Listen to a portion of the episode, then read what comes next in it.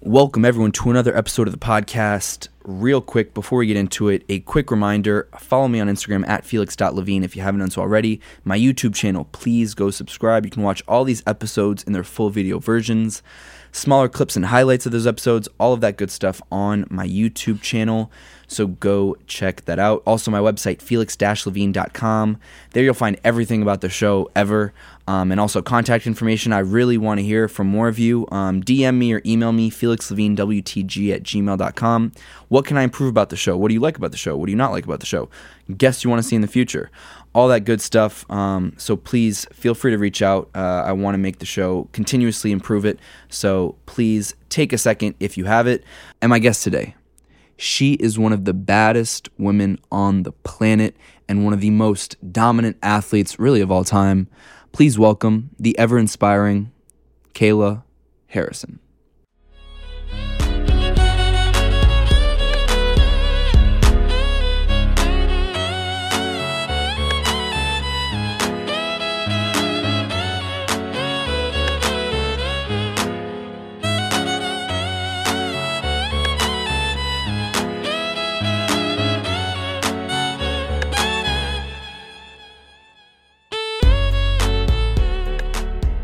And we're live. Kayla, thank you uh, so much for, for taking the time. It's uh, really a pleasure and uh, an honor to have you on my show. I'm a, I'm a huge fan of you uh, as a person and as a fighter, so thank you for, for taking the time today. Well, thank you. I actually did a little research on you, and I'm kind of a fan of you now, too. I can't wait to dig into some podcasts. Amazing. When I have a moment to breathe. well, I know you're fresh off of practice, but is there a little something that the world doesn't know about Kayla Harrison?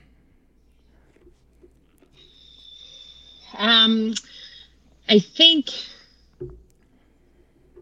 something the world doesn't know about Kayla Harrison. Um, this is like a tough one. I could go so many directions with this, but I'm going to go ahead and say that I'm going to keep it light since we'll probably go into a lot of dark, deep stuff. Um, and the thing that people don't know about Kayla Harrison is she hates mushrooms with passion. Wow. Don't eat mushrooms. What? So don't ever try to feed me mushrooms. Did you have a, a moment in uh, that that triggered this disgust for mushrooms? Just the texture. They're just yucky. so no, like no, not even if they're cooked, not even if they're any other way, no. just done. No. No. Is there no mushrooms, no olives? That's my. Oh. Those are my two. That's it. Interesting. I'll eat everything else. Okay. Well, I mean, there's good thing. There's a lot of other things uh, free, free, to, free to indulge in. Yes. Yes. So I want to take you uh, on a on a on a on a quick path because I know you just came back from training. Um, you said, and I don't and I don't want to misquote you, but I think you said something in the realm of you go from being a bad bitch to changing 15 diapers a day it really changes your life. And I guess that you just did that since you're you're back from training. I don't know if you changed any diapers recently, but um, but I think that that's like a really first of all, I think that people that know your story or don't know your story, especially in the last uh, year and a half, two years, um, is an unbelievable one because even up to that point, you had such a, an unbelievable life. Um, and now in the past year and a half, you've become a mother. Um, and so, I mean, I know you've been asked a lot about this, obviously recently, mm-hmm. but um, what's it like, you know, in this past year and a half, I you know almost two years, I, I imagine, of really uh, being a mother and also being you know one of the baddest bitches on the planet. um, well, okay, so for the your listeners who don't know, I actually um, I became the guardian of my niece and nephew, Kyla, who is eight, and Emery, who is two. And I'm actually in the process of adopting them now. So big, um, that's a big breaking news, I guess, kind of. Um, but really, the last two years, the last year and a half of my life have been well, my whole life has been a roller coaster, but I would say that I'm getting to the point now where when I first got them, it was uh, the scariest thing I've ever done in my life. I mean, mm. it's like I don't do you, you don't have kids, right? I don't.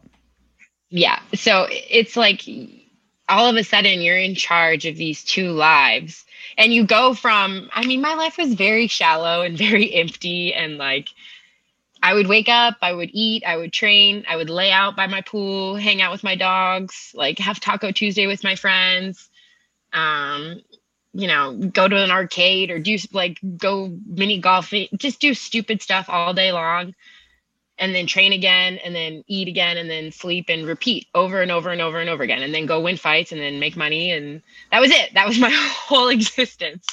Um but it was really really empty and i didn't know i didn't know that. Like you don't know you can't miss what you don't know i guess.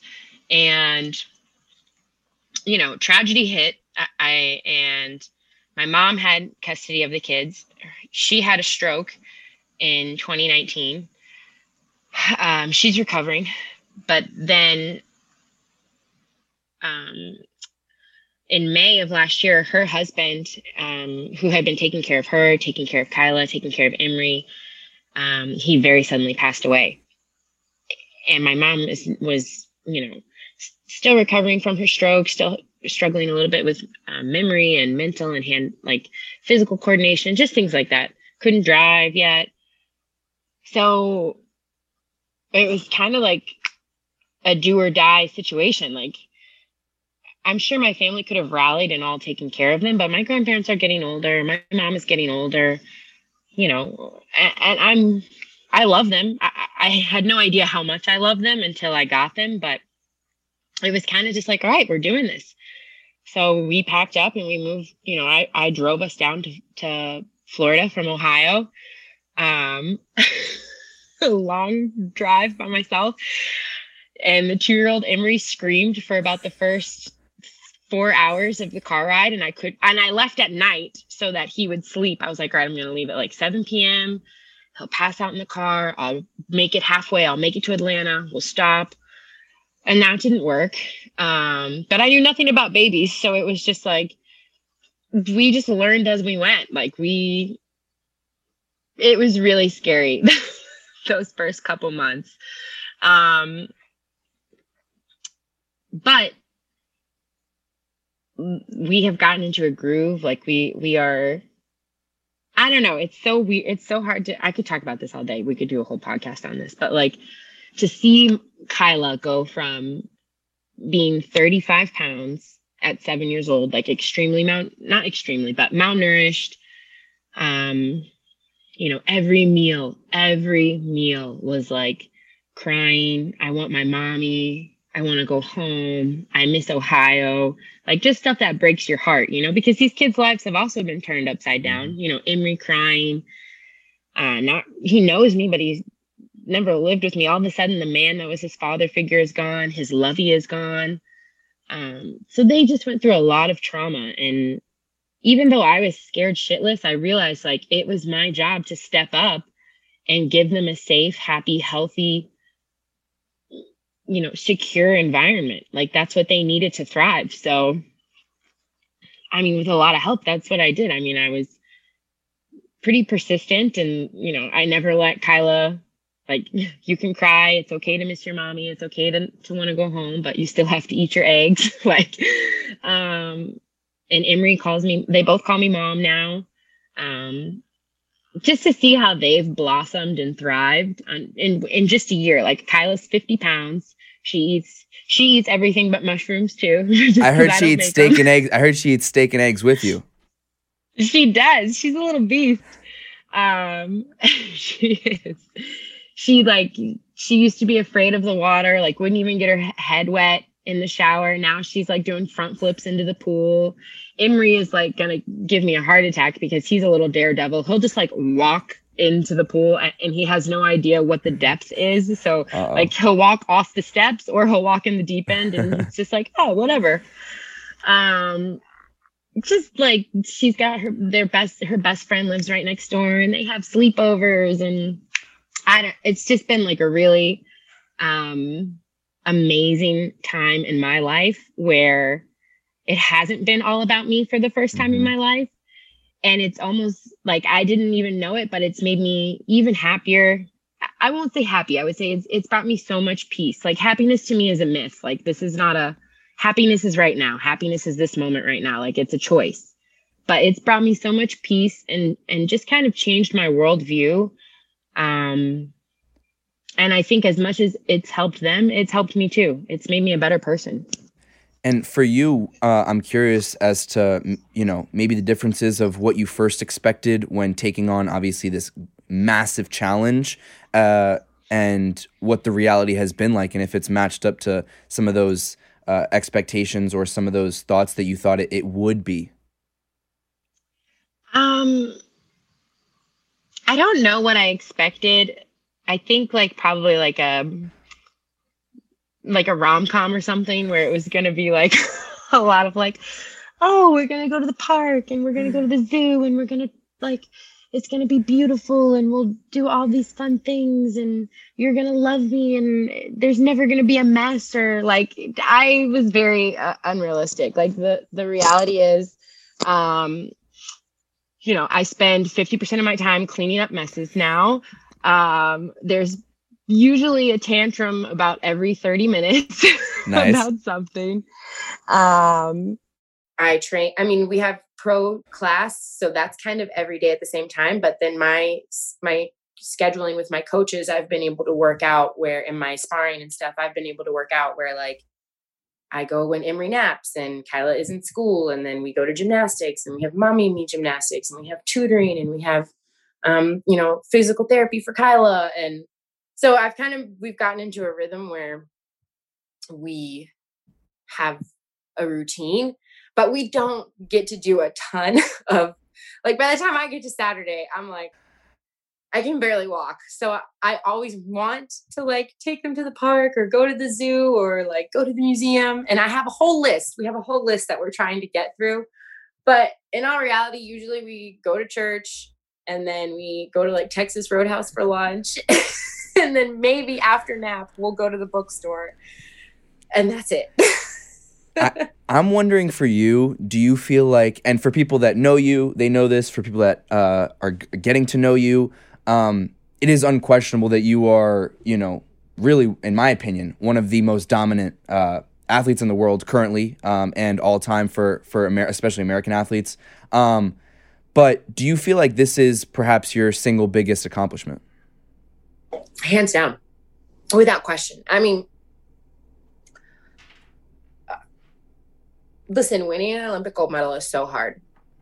I'm not ever going to deny that. It is a lifelong journey and it takes an entire village and um, years of sacrifice, years of, you know, the roller coaster that I talked about. That is life. But, you know, a world, a world title, an MMA world title, an undefeated record, two Olympic gold medals doesn't hold a candle to this um, this journey, this this thing that I, am doing with these this family. You know, we're a family. We call ourselves the Wolf Pack. um, mostly because that's the only sound Emery will make right now. He's just like, oh, all. but um, no, I mean it's no. If anyone like people who have kids will tell you it's the hardest job in the world and i swear to god they're not lying. I've done a lot of things in my life. It is definitely the hardest job in the world but it's also the most rewarding. Like it is just like i said just seeing them blossom you know emery will like i'll say mommy loves emery and he'll say emery loves mommy more. And like just like stupid stuff like that where you just like your heart's gonna burst and you can barely breathe and you're like oh my god. It's just it's the most amazing it's definitely the most amazing thing, hardest thing, but most rewarding thing I'll ever do in my life. Do you feel like um, also because uh, you know, I mean, it's hard enough to be uh, it's hard enough to be an MMA fighter. It's hard enough mm. to be an MMA world champion. And mm. you guys put your bodies through hell, uh, mentally, emotionally, everything through hell. Then you take on this unbelievable role. Are you still able at times to take some time for Kayla and just relax or to um, or what are some of those ways if you can't do it the maybe the way you'd like to where you can uh, find some peace uh, you know and have some alone time for yourself? Yeah that's been tough. That's been honestly probably the hardest struggle for me since becoming a mom is like i have i have i feel like i have a limited amount of time in the day. I have so much that i want to accomplish. I have so many responsibilities. Um that that me time has kind of gone by the wayside a little bit. I what I have been trying to do is after every fight, my mom comes down when when I fight um, unless it's a 17 day bubble and then the kids come with me. But um, she will come down and stay with the kids. And then um, usually I'll come home and then I'll go after my fight, I'll go for like three days and I'll just like get away and like completely unwind, try and shut off my phone, try and not look at social media. I'll FaceTime the kids and just like relax, try and breathe and reset almost, you know, which probably isn't the healthiest thing because if you have to reset, then you probably need to do some, have a little better balance in your life. But I don't know. So far, it's working. We'll see. Who do you think? Are there any people that you would say uh, maybe keep you the most um, in check mentally and emotionally, and um, that you're able to kind of lean on uh, in times where I, I, imagine, I mean, obviously you're exhausted, but also um, where things get hard? Because I'm sure along the way there's probably been in motherhood and obviously in your sports career um, some you know doubts mm-hmm. and um, you know trials and tribulations. Well, I mean, my judo coaches, Jimmy and Big Jim, Pedro, you know, I still talk to Big Jim once a week and usually vent or cry or complain. You know, he always told me it's an athlete's privilege to bitch. And I'm like, well, it should be a mother's privilege as well. you, you get two, you get both. Yeah, I, I get two for one special. But, um, you know, th- he's still a huge part of my life, role model, best friend, whatever. like, he's all of it. Um, my coaches down here, you know, they really help keep things in perspective for me. You know, the some of my best friends are the manager of ATT, Richie, and the owner, Dan Lambert. Like, I hang out with a lot of old dudes who I think I have like an old guy brain, like sick sense of humor or something, maybe. So I fit right in with the, that crowd. Um, but I've also actually, since I got the kids, I've started going to church down here. Um, and that was something that you know, it's still kind of new for me to talk about. Like, I've always been, um, I've always had a deep faith, like a deep sense of faith since I was a little girl. Like, my journal entries when I was eight years old um, were to God. You know, it was dear wow. God. Wow. They were like my prayers, and I would say Amen. You know, love always, Kayla. Amen. Um, there's a little scream. Um, but it was always kind of very personal to me so I ha- haven't really talked about it a lot. But since I got the kids, we've started going to church. Um, and not that I'm going to force that on them or push them to anything, but I, I think it, it just really was important to me that we find people. Not that I don't love the gym and, and my friends, but none of them have kids. Most of them don't have kids. Um, most of them are still in a little bit of a young phase of life that I am no longer in. You know, I'm not going out to the club until three o'clock in the morning ever again, probably. so, um, it was important to me to find like-minded people kid with kids and um, just kind of the sense of the values and the morals that are brought up through church.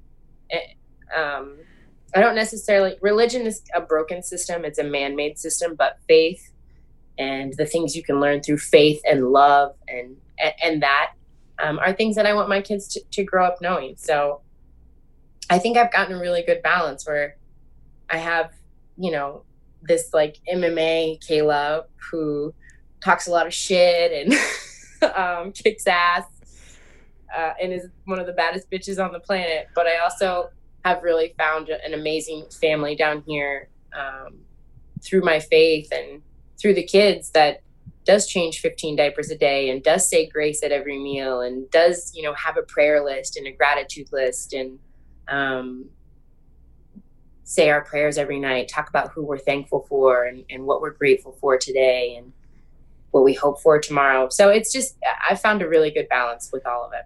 Do you think that being uh you know becoming uh, a mother um i guess uh perhaps brought on this sense of faith even more as you as you said you started going to, to church with them i mean how uh, so and what you know on a personal level what what was that kind of like to to maybe make that realization now that obviously it's bigger than you um, you want them to have you know proper morals and values um, but mm-hmm. I'm, I'm kind of uh, you know curious and interested on how becoming a mother really kind of channeled this this faith or this desire to to go to church and do more of that kind of Well, I mean, I think it was just like a lot of fear.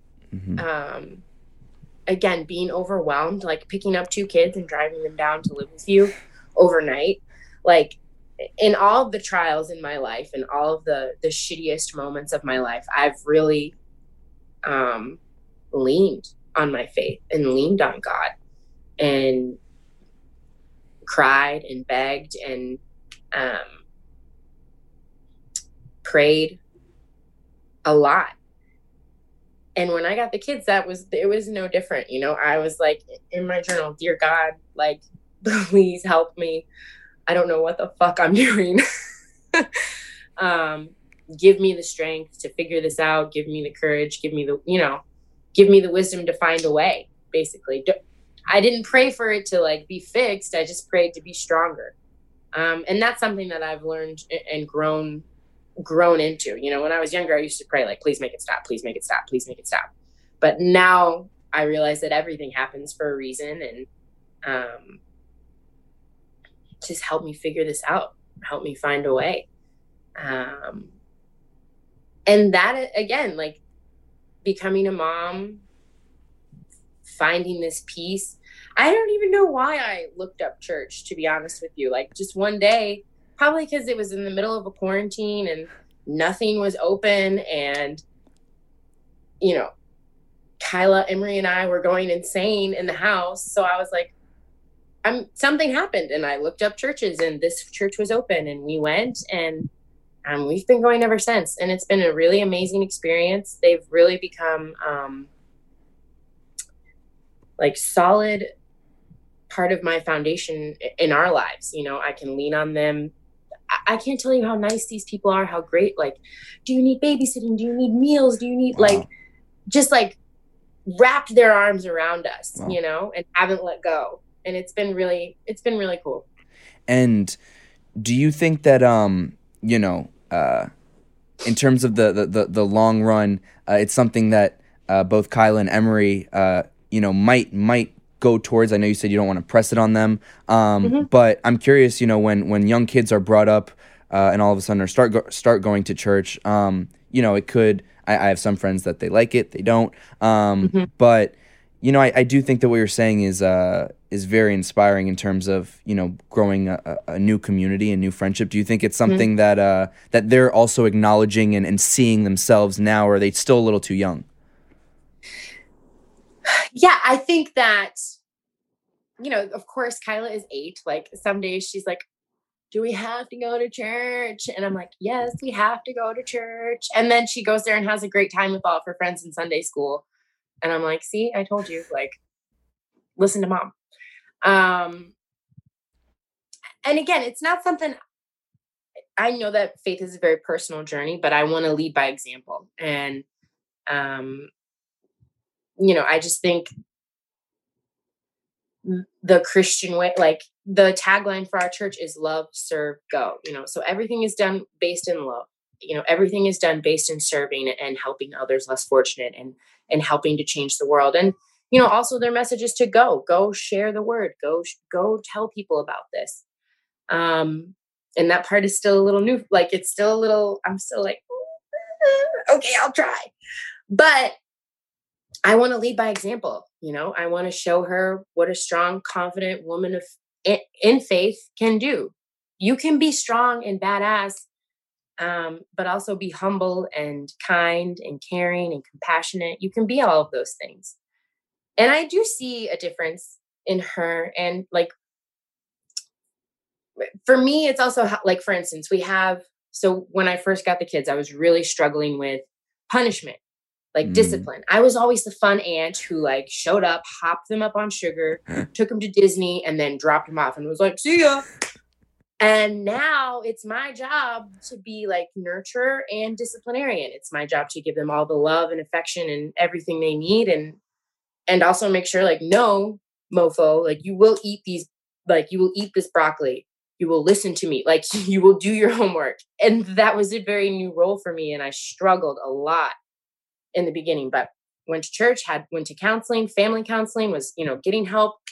I got this, we got these um charts, and there's two different charts. There's the uh, obedience chart where it's like, okay, what are the big no nos in the house? Like, okay, you can't hurt other people, no biting, no hitting, no this, no that.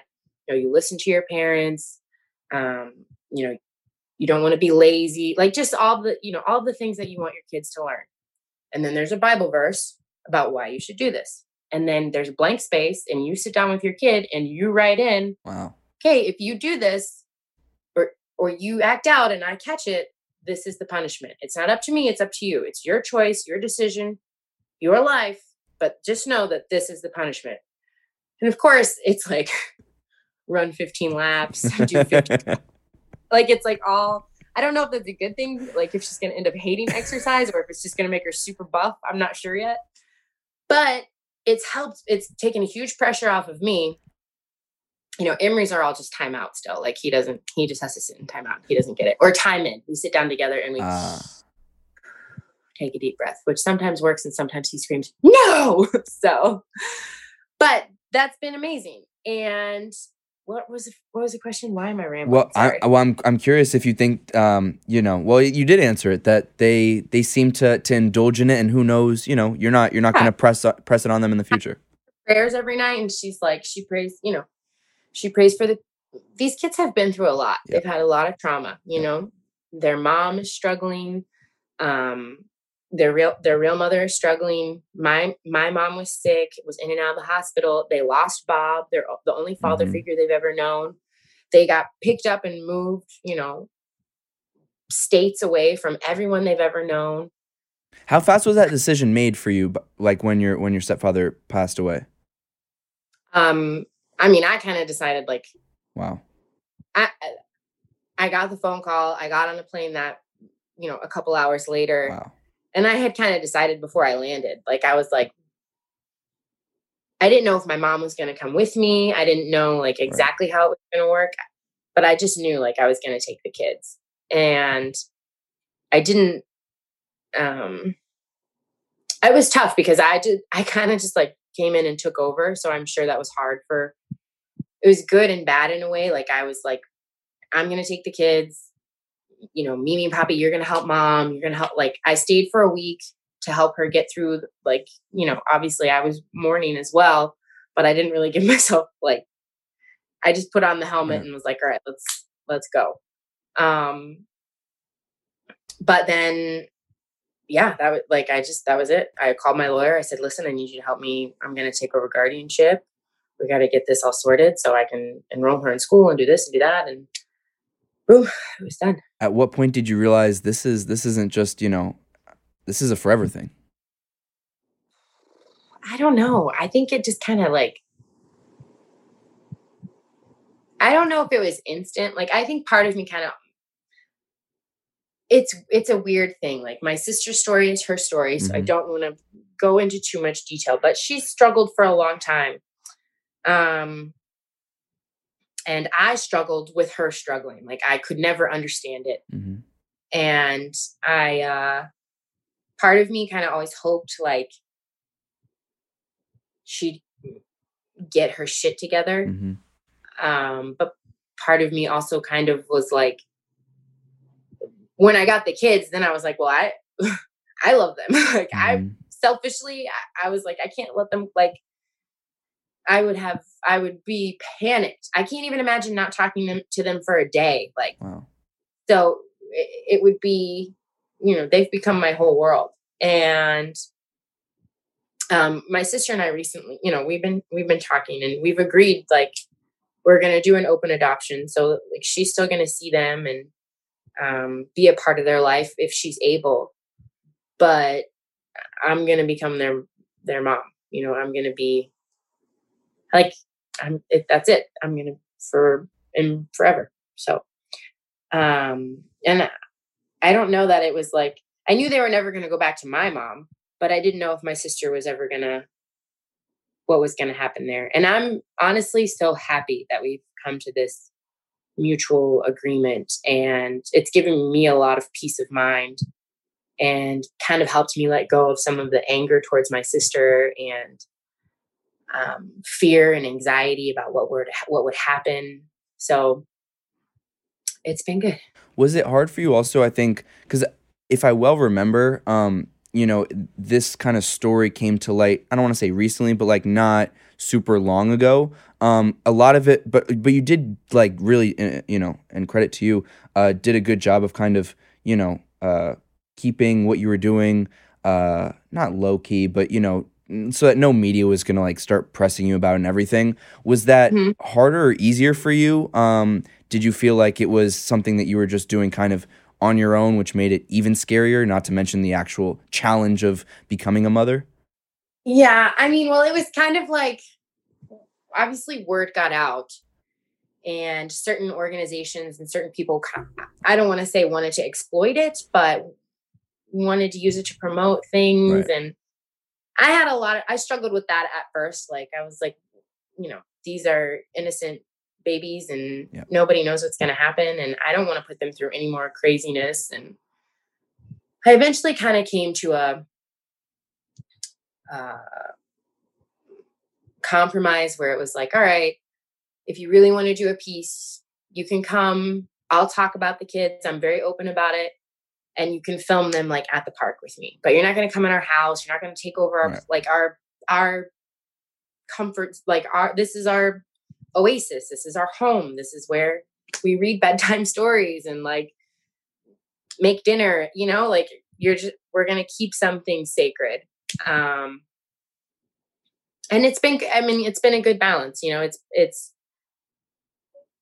i don't it's hard because i don't ever want to like i'm not talking about it to make myself look good or feel good like it, this is just the reality of my life now like i'm a mom and i love it and i'm not a i I want to tell people because I'm happy. and I think also, I mean, I don't know, and I don't know how many you know people have reached out. I'm sure a bunch of people have reached out, but um, you know, for I think that you're an inspiration. There's the athlete, there's the athlete, Kayla Harrison, and you're an inspiration in that sense. And then also, I think, I mean, this story, uh, I'm sure for mothers, fathers, um, kids out there is uh, inspirational and beautiful.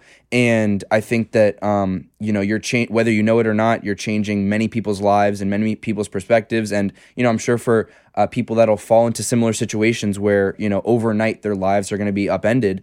Um, you know, you're giving a, a lot of strength uh, because it is you know for someone who, who who didn't go through it, you can't know what it's like. I imagine. So um, I'm curious. Have there been you know I'm sure people have reached out. I don't know how much you're able to see it or not um, and if that's uh, you know if it's if it's in a way also kind of a cool role to also have now where people look up to you in another way um, you know than just the athlete kayla harrison yeah i think um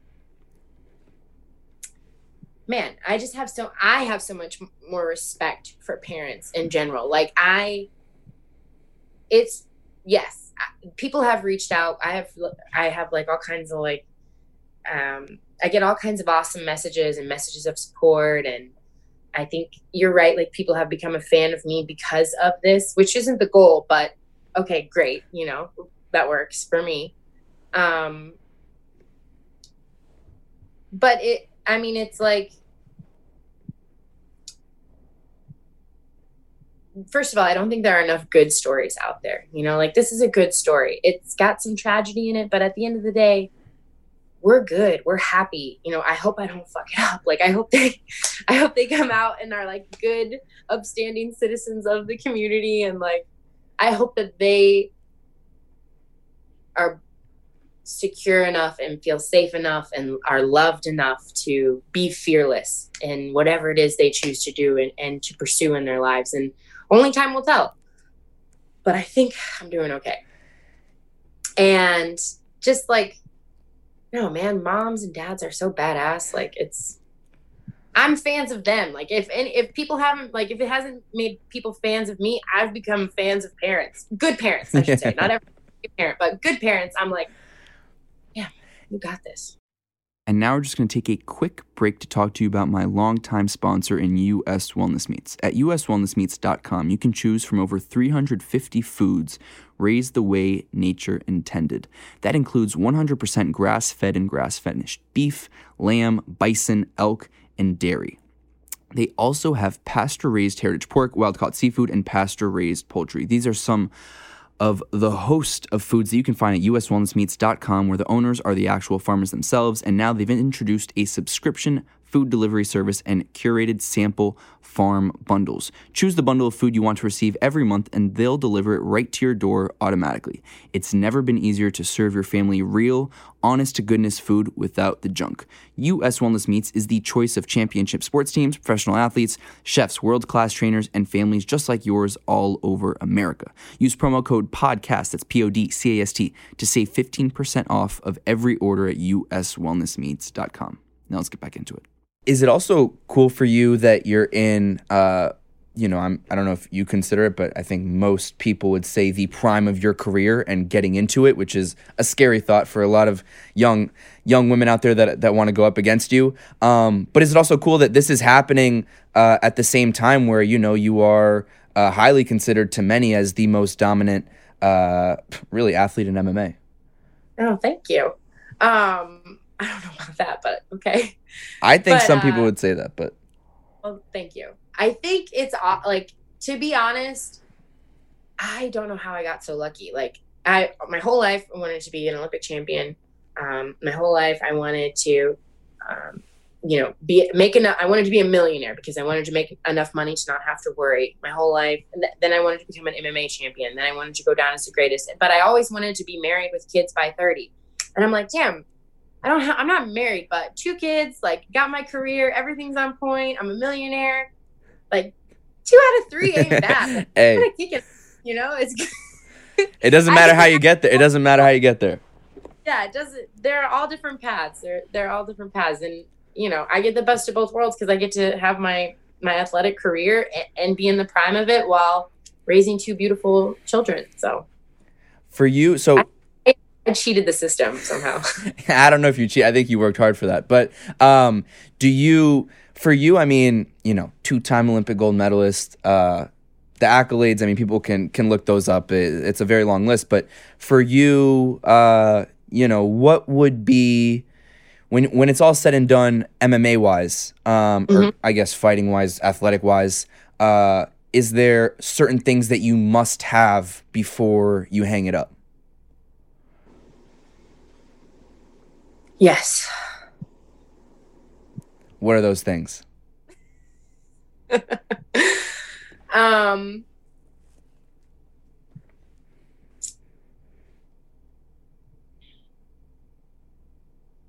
mm, this is a tough one to answer for me because of uh, other outside forces not because i don't want to answer it just because i don't want to like stir the pot. whatever anymore. you're comfortable with. I think I just really want to. I have kind of something in my mind that I know will solidify me as the greatest, one of the greatest, but my goal is to be the greatest. And I have a blueprint, I have a plan, I have an amazing structure of coaches and a foundation, and I'm disciplined, I'm um, driven. I know what it takes to get to the top of to the pinnacle of sport. I've done it. I've climbed a mountain before. I'm ready and willing and excited to climb this mountain again. And I'm just kind of st- I'm I'm checking the I'm checking off the boxes, you know. I'm slowly but surely putting one foot in front of the other and and ticking off those boxes. And I know I'm not the greatest yet. I know you're saying a lot of nice things about me and I appreciate it, but I'm not I'm not there yet. And I know that. But I will be. I know I will be. And I can say that now. And people get like, MMA fans are interesting sometimes, but people get so upset when you say, like, when you believe in yourself or have confidence in yourself or are bold enough to claim that this is what you want. And I just don't, I'm like, why are you shitting on me? Should I say that I don't want to win and that I want to like be second best? Like, who says that? Who does that? I'm not saying I am right now, but I'm saying watch me because I will be. And I think I can say that now because I am starting to have the confidence in MMA that I once had in judo, where I believed in, to my core, in my training. I believed in the hard work that I put in. I believed in the years eh, eh, of sacrifice and work and perfecting this one thing over and over and over and over and over and over and over again. I'm not at 10,000 hours or whatever yet in MMA, but I'm getting pretty close. I'm 10 fights in. And I believe it. I believe that I have what it takes. I do.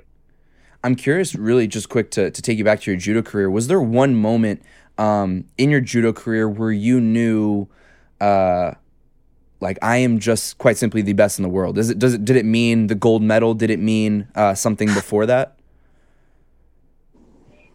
Mm, I think really, I mean, when I won the gold medal in the Olympics, like in 2012? In 2012, yes, the first one, I, everyone was like, I was like, holy shit, we did it. Like, it was just such an amazing experience. But not a lot, I mean, there was not a lot of like, I don't know. I think I, I, think in 2016 when I won again, then I was like, yeah, no, I'm a bad mofo. Like you can't touch me. Like this is I did I I was so good I did it twice. Like not to sound like like that in my mind I was like, damn girl, like you really did that twice. And now we're just going to take another quick break because I am super excited to announce that I have once again partnered up with Eat Clean Bro. As many of you longtime listeners know, I've been a fan of and worked with Eat Clean Bro in the past, and they are, in my opinion, the best freshly prepped meal company out there today. If you are someone like myself who perhaps isn't the best cook or has long work days and no desire to put together a meal, but wants to keep a healthy and balanced diet, Eat Clean Bro is absolutely the company for you. They have delicious meals that are also incredibly healthy that include freshly prepped salmon and asparagus, shrimp, spinach, chicken, and a whole lot more. I personally like to top off my meals with their chocolate and peanut butter protein balls that are my absolute favorites. If you want to go to eatcleanbro.com today and use my promo code WTG, you'll receive 10% off of every single order. I'm not kidding when I say I really love this company and use them weekly myself. They help me maintain a steady diet and reduce the stresses and labor of putting together a good tasting, healthy meal. Go check out eatcleanbro.com today. Now let's get back into it. I'm curious too, you know, and I mean, people can, first of all, KaylaHarrison.com uh, is a great site because it's super informative. And if people want to know more about your life and it's, you know, it's ups and downs.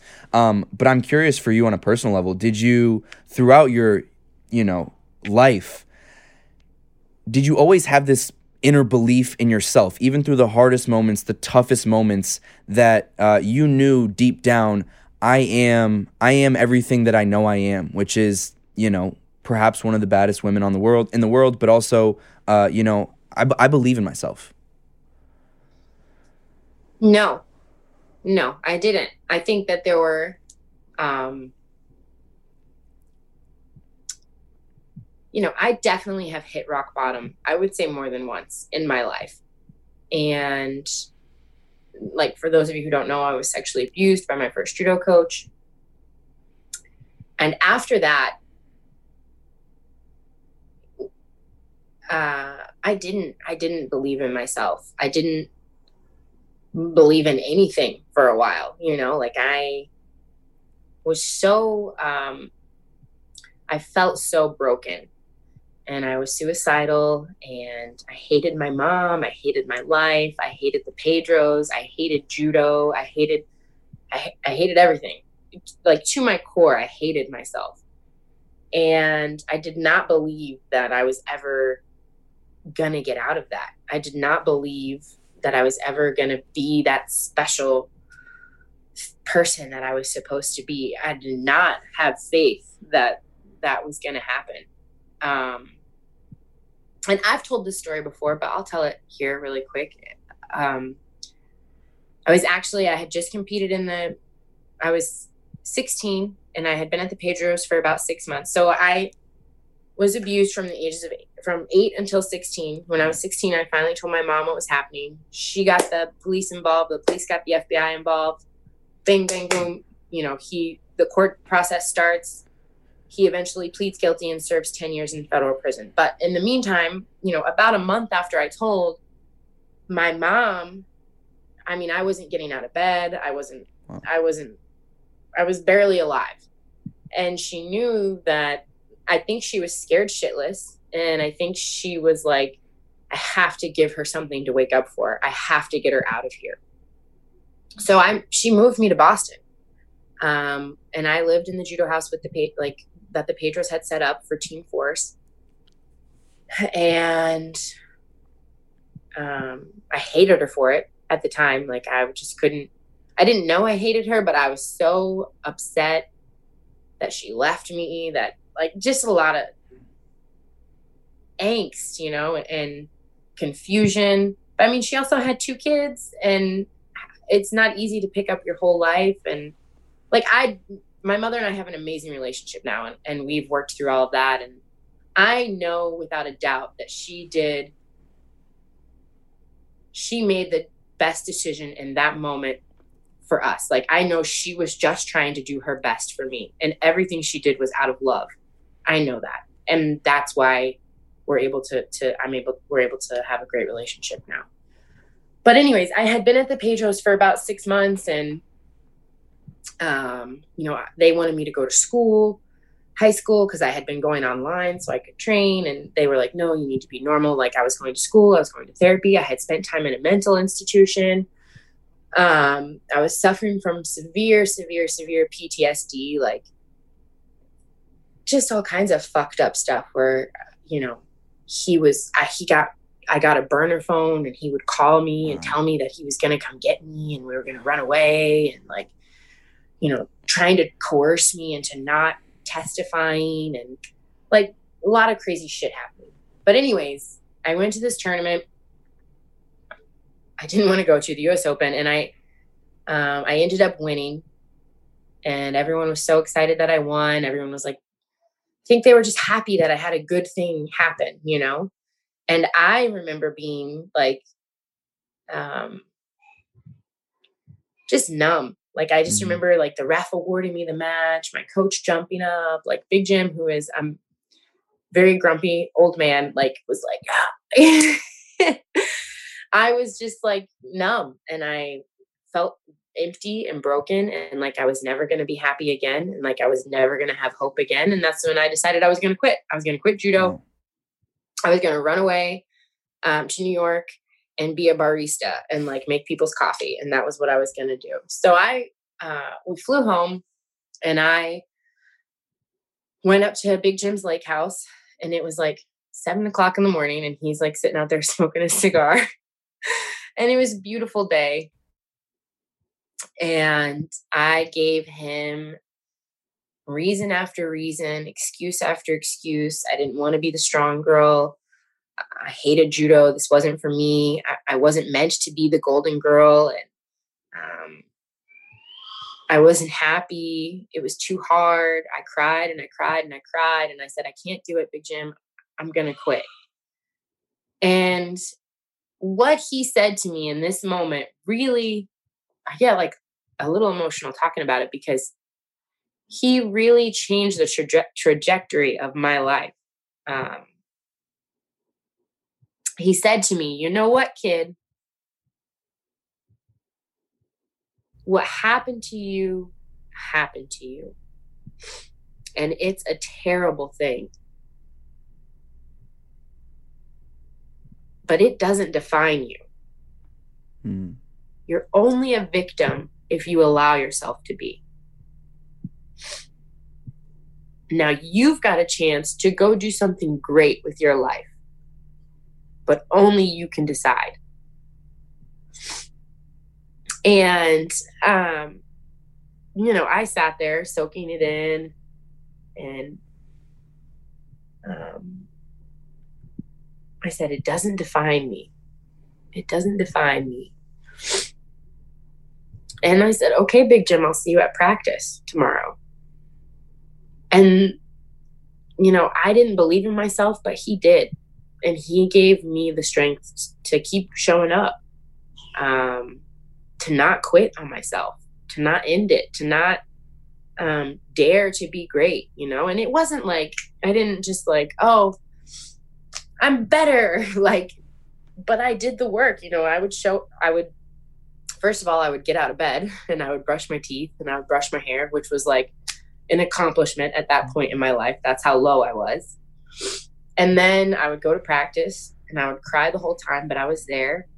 and then I would go to school and then I would go to work and then I would go to therapy and I just kept kind of like chipping away, chipping away, chipping away. And then I started going to tournaments and then I started medaling at tournaments and then I started like hanging out with all the team in the living room instead of going right to my room. And then I started to like smile every once in a while. And then I started to not cry all practice, every practice. And then I won a tournament and then I won another and then I became a junior world champion. And then it was just like this snowball effect of positive people around me um, pulling me pulling me dragging me I mean it, he was right it was my choice I had to decide that that's mm-hmm. what I wanted but once I decided they were right there to to to push me up and I'm just you know I hope everyone finds a big Jim for their lives. You know, I think everyone needs someone like him. Do you think Big Jim saved your life? Do you think judo saved your life? Both. I mean, I give Big Jim probably way more credit, but you know, having a goal, having a purpose, having um, something to be great at, something to wake up for, you know, definitely helped save me. And do you? Uh, I mean, so you, you said you still talk to Big Jim frequently, yeah? Yeah, all the time. And how has that relationship changed since you know he, you know, from that moment where you're at your lowest low um, to now where he's seen you grown up, grow up into this, uh, you know, into a woman, into a mother, into everything that that your life has been. Um, I'm sure for him that's probably the most beautiful and most gratifying feeling in the world. he'll never say that. But. Okay, but I'm sure I'm sure if if we if I sat down with him, I'm sure he would admit it at some point. That's who you should have a talk with. I'm I, not kidding. He is a character. What? But um, I think we have had again a roller coaster of a relationship. You know, it's he's like a father figure to me for sure, but also now like one of my best friends. Um, and it's hard because he's the coach too so it was always like he he helped build and create this very strong confident woman. But like i was supposed to shut up and do what i was told when i was when i was his athlete you know? So it was like kind of we always had a little bit of a struggle there. But he's never he's never wavered you know? He's never not been there for me. Um and i hope that he's proud of me. It's we have a good relationship now. Like he's still always in my corner. I, I always invite him to the fights. He's has kind of stopped coming because of COVID and all this crap, but um he I hope he's proud of me. I mean, we we don't really like say it, but I tell him like I love you, I miss you. Like he's like very he's a masshole. He's like really um I'm probably never going to get a lot of emotions or feelings out of him, but that's okay because you know he cares by his actions, and he's he'd give you the shirt off his back. He's always been there for me, um, and I think yeah, he's got to be proud of me at this point. He has. I, would. So. if he's if he's not, then Big Jim, we got to talk. Um, but I want to. I, I have taken a lot of your time already, but I want to. I'm always curious. Um, you know, to ask my guests what what they think. Um, you know their legacy is, and yours is yours will be um, as a, as an MMA fighter, as a human being. Um, you know, hopefully many many more years of healthy, beautiful life. Um, but you know, I don't. I, I wonder, uh, you know, what you hope it to be because I think maybe two years ago it might be very different than than what it is today. For sure, that's something that as I've gotten older too, I start thinking about a lot more legacy and what that means and what that means to me personally. And I used to think that I just wanted to be like the biggest badass, you know, like just like I'm going to go down as a bad mofo. Like that's what I wanted. But that's not what I want at all anymore. You're right. My my idea and um my idea of legacy has changed so much. I think that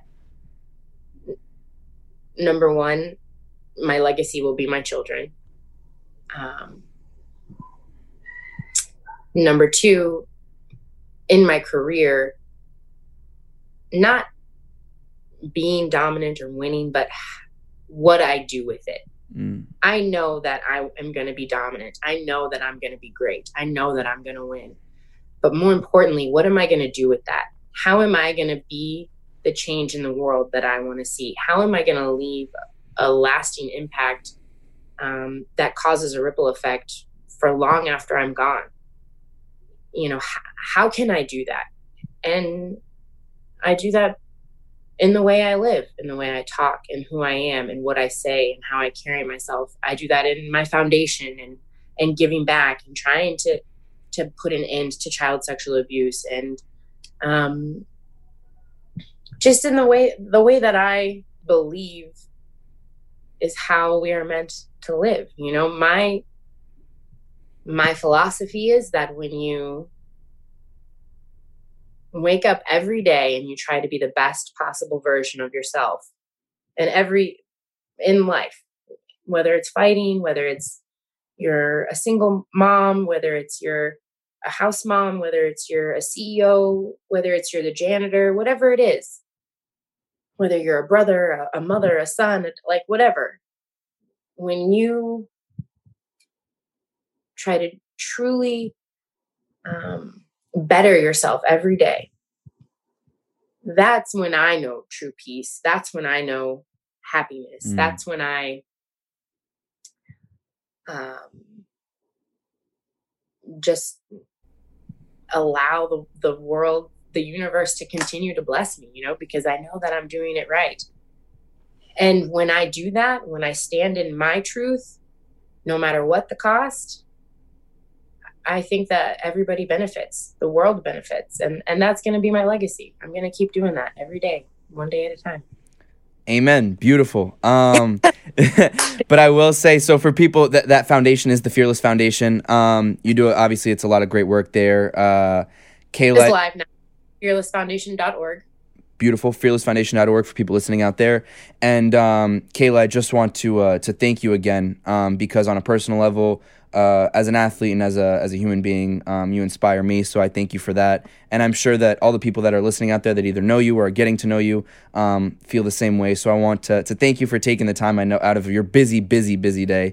Um, and uh, and I'm based out of New York, so if you're ever in New York, I'd, of course love to to have you in studio, or if I'm ever down in Florida. But uh, that's on my to-do list. That's when I have Kayla time now. I'm gonna listen to your podcast. I, I, I really love the concept. I like applaud you for what you you're just like. Nah, I'm following this. I'm chasing this, and that's so badass. So good for you. I appreciate that. Thank you so much.